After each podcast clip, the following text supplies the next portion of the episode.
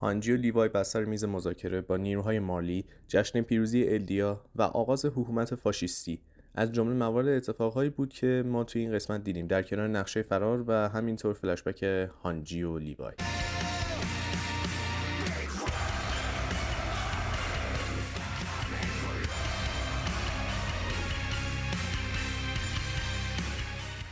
ما هانجی رو دیدیم که گروه تجسسی که برای پیدا کردن خودش و لیوای فرستاده بودن رو با عذاب وجدان کشت و خودش نمی‌خواست که این کارو بکنه. موقعی که داره زخمای لیوای رو بخیه می‌زنه اشاره می‌کنه دلیل زنده موندنت به خاطر اینه که آکرمنی. بعدش با خودش صحبت می‌کنه و شرایطی که الان توش هستن رو بررسی می‌کنه که به یه جمله می‌رسیم که مهمه. و اونم مربوط میشه به فصل دو که اون بنده خدایی که شکنجه شد به هانجی گفت که بالاخره یه روزی میاد که تو هم مثل من عوض می‌کنن و یکی دیگه میاد. اولش دیدیم که قبول نکرد هانجی اینو ولی الان به نقطه و جایی رسیده که قبول کرده این اتفاق رو. همه چیز رو به فرمانده پیکسیس و آرمین میسپره. تا اینکه وارد دنیایی میشن که ارن همه رو برد توش و متوجه میشه که دیگه کار از کار گذشته. لیوای بیدار میشه و اتفاقی که تو جنگل افتاد رو برای هانجی تعریف می‌کنه. بعدش برمیگردیم سر میز مذاکره. حالا نمیشه گفت میز ولی به هر حال دارن مذاکره می‌کنن. لیوای تو شرایط مذاکرهش میگه که تنها هدفی که داره اینه که زیک رو بکشه. ژنرال از لیوای تعریف می‌کنه و میگه که می‌تونه با هر نه Titan مبارزه کنه. ولی انقدر قوی هستش که بتونه گوله من رو جاخالی بده یا نه. که اینجا اوج اطمینان و قدرت لیوای رو می‌بینیم.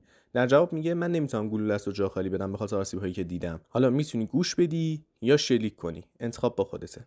تو ادامه هانجی در مورد شرایطی که زیک توش گیر افتاده توضیح میده که Founder Titan زیک رو گیر انداخته که بتونه از قدرت خودش بخواد استفاده بکنه. و اینجا نکتهش اینه که اول میگه ارن ولی حرفش رو عوض می‌کنه میگه Founder Titan. اینجا دقیقا داره به ما میگه که تمام اون رابطه ای که بین خودش و ارن بوده کامل تخریب شده و از بین رفته. آخر مذاکره هم هانجی گفت که ما باید متحد بشیم. بعد opening ما جان رو داریم که گوشش رو گرفته و نکته که در مورد این کارش هست اینه که قبلا هم دیدیم وقتی این کار می‌کنه که سرگردونه و نمی‌دونه چیکار کنه. میشه گفت یه سیستم دفاعی برای اینجور مواقعی که نمی‌دونه چیکار کنه انجامش میده و گوشش رو میگیره که نخواد حرف کسی گوش کنه که بخواد فکر بکنه و خودش از اون ماجرا اون اتفاق دور بکنه. میکاسا افسرده رو داریم و همینطور آنی و هیچ که به ککش هم نمیگزه و راحت میخوابه. آرمین و گبی هم دارن دنبال کانی میگردن.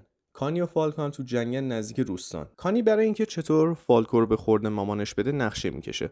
عذاب وجدان می‌گیره که داره از اعتماد فالکو سوء استفاده می‌کنه و می‌خواد این بلا رو سرش بیاره. فالکو و کانی به روستای راگاکو می‌رسن. فالکو از کانی می‌پرسه که این همون روستاست؟ روستای راگاکو؟ کانی شوکه میشه و می‌پرسه که از کجا می‌دونه. فالکو میگه دیشب که داشتی با خودت صحبت می‌کردی این اسم رو شنیدم.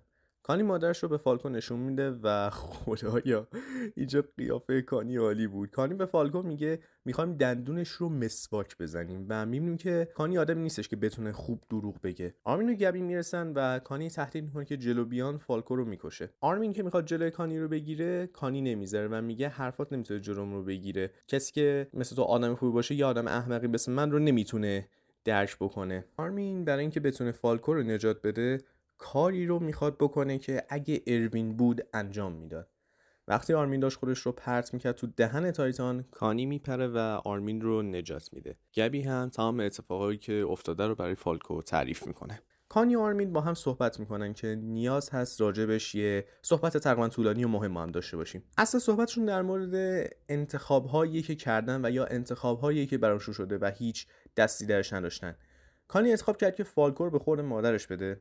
آرمین براش انتخاب شد که زنده بمونه و جای اروین رو بگیره. کانی از انتخابی که کرده پشیمونه چون می‌دونست که داره از اعتماد کسی سوء استفاده می‌کنه که تا اینجا باهاش اومده و راجب جزئیات هیچی نپرسیده. اگه فالکو رو می‌داد به مادرش یا حتی آرمین رو می‌خورد مادر کانی با درد بیشتری که الان داره زندگی می‌کرد و عذاب وجدان و ناراحتیش بیشتر از از دست دادن ساشا بود براش برای کانی. اگه فالکو خورده می‌شد گبی به آرمین اعتماد نمی‌کرد و اگه آرمین خورده می‌شد میشه گفت یکی از کلیدی ترین اعضای گروه Scout میمرد. و من دیگه ادامه نمیدم. دیگه ادامه نمیدم حالا آرمین ببینید مسئولیتی که رو دوششه که هیچ اختیاری نسبت بهش نداره هیچ حق انتخاب این که بتونی مسئولیت ها رو از شونش خالی بکنه یا نه رو هم نداره. سنگینی مسئولیتش حتی از اروین هم بیشتره. هم باید استراتژی طراحی کنه. بذارید خلاصه بگم تمام مسئولیت هایی که اروین داشت به کنار باید جایگزین خود اروین هم باشه و این چیزی نیستش که خودش انتخاب کرده باشه. بهش تحمیل شده که انجام بده. انجام دادن یک کاری که خودت نمی‌خواستی و تقریبا میشه گفت سرنوشت کلی یگان.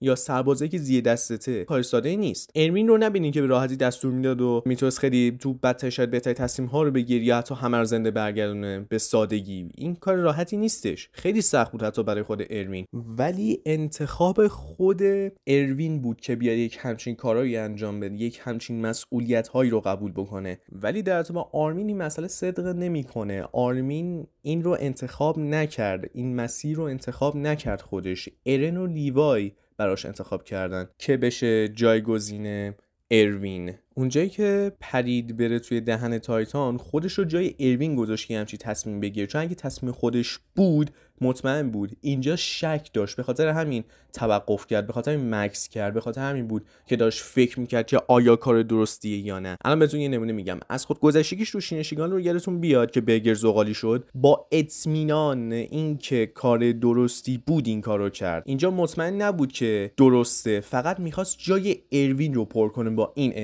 انتخابش. این انتخاب 100 درصدی خودش نبوده. بعدش میریم سراغ میکاسا و لوئیس و می‌بینیم که میکاسا اومده شالگردنش رو پس بگیره. لوئیس میگه که قبل این جریانات با ارن صحبت کرده بوده و ارن ازش خواسته بود که شالگردن رو بندازه دور و این simp اعظم این کار نکرد. تا گیرم نرفته به خاطر اینکه داشت وسط درگیریش فانتزی 69 با میکاسا می‌رفت توی شعاع انفجار Thunder Spear قرار گرفت و الان یه قطعه بزرگ توی شکمشه که نمی‌تونن بیرون بکشنش و خلاصه که قرار همون بلایی سرش بیاد که قرار بود سر Santa Claus و Family Guy بیاد Don't worry Santa. We'll make sure there's a Christmas this year. Thank you, Brian. That brings me peace in this hour. I'll be with Allah soon.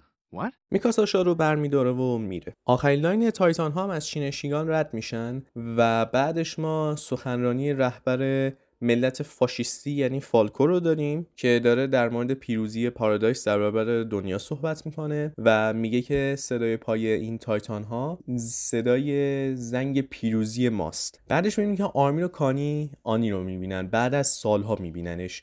در مورد این سکانس من این توضیحی بدم. اگه لذت بردید بدونید که توی مانگا یکی از پرتنفرترین پلان هایی بوده که تو مانگا بود. تو کل مانگای Attack on Titan. نه به خاطر اینکه art ش بد باشه یا چیزی نه نه نه. به خاطر اینکه آرمین و کانی بعد از سالها کسی رو می‌بینن که مسئول تخریب و کشته های زیادی بوده چند سال قبل قبل از اینکه تبدیل شه به کریستال. و به همین راحتی فراموش کردن که یه همچین اتفاق افتاده و خیلی friendly دارن باش برخورد کنن خیلی دوستانه خیلی مثلا اصلا اتفاقی نیفتاده همچین شاد و خرم و اینا. ولی نظر من رو بخواید همونطور که هیچ توضیح داد برای آنی آرمین شیوه فکری که تو ذهن این دوستان کردن رو بهشون گفته چون به خاطرات برتول دسترسی داشته. به خاطر همین از دید خودشون بخشیدنش. این نظر منه. ولی توی مانگا خیلی اومدن راجع به این مسئله صحبت کردن خیلی تنفر نشون دادن خیلی هیت دادن به اصطلاح بهتر بگم سر این پلان. توی مانگا جلوتر این مسئله رو توضیح نمیده که چجور که اینا بخشیدنش. ولی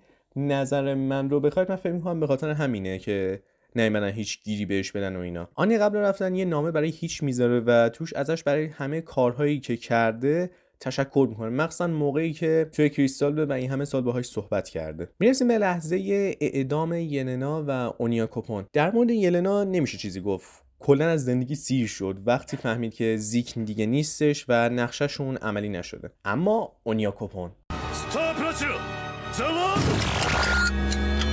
یاره یاره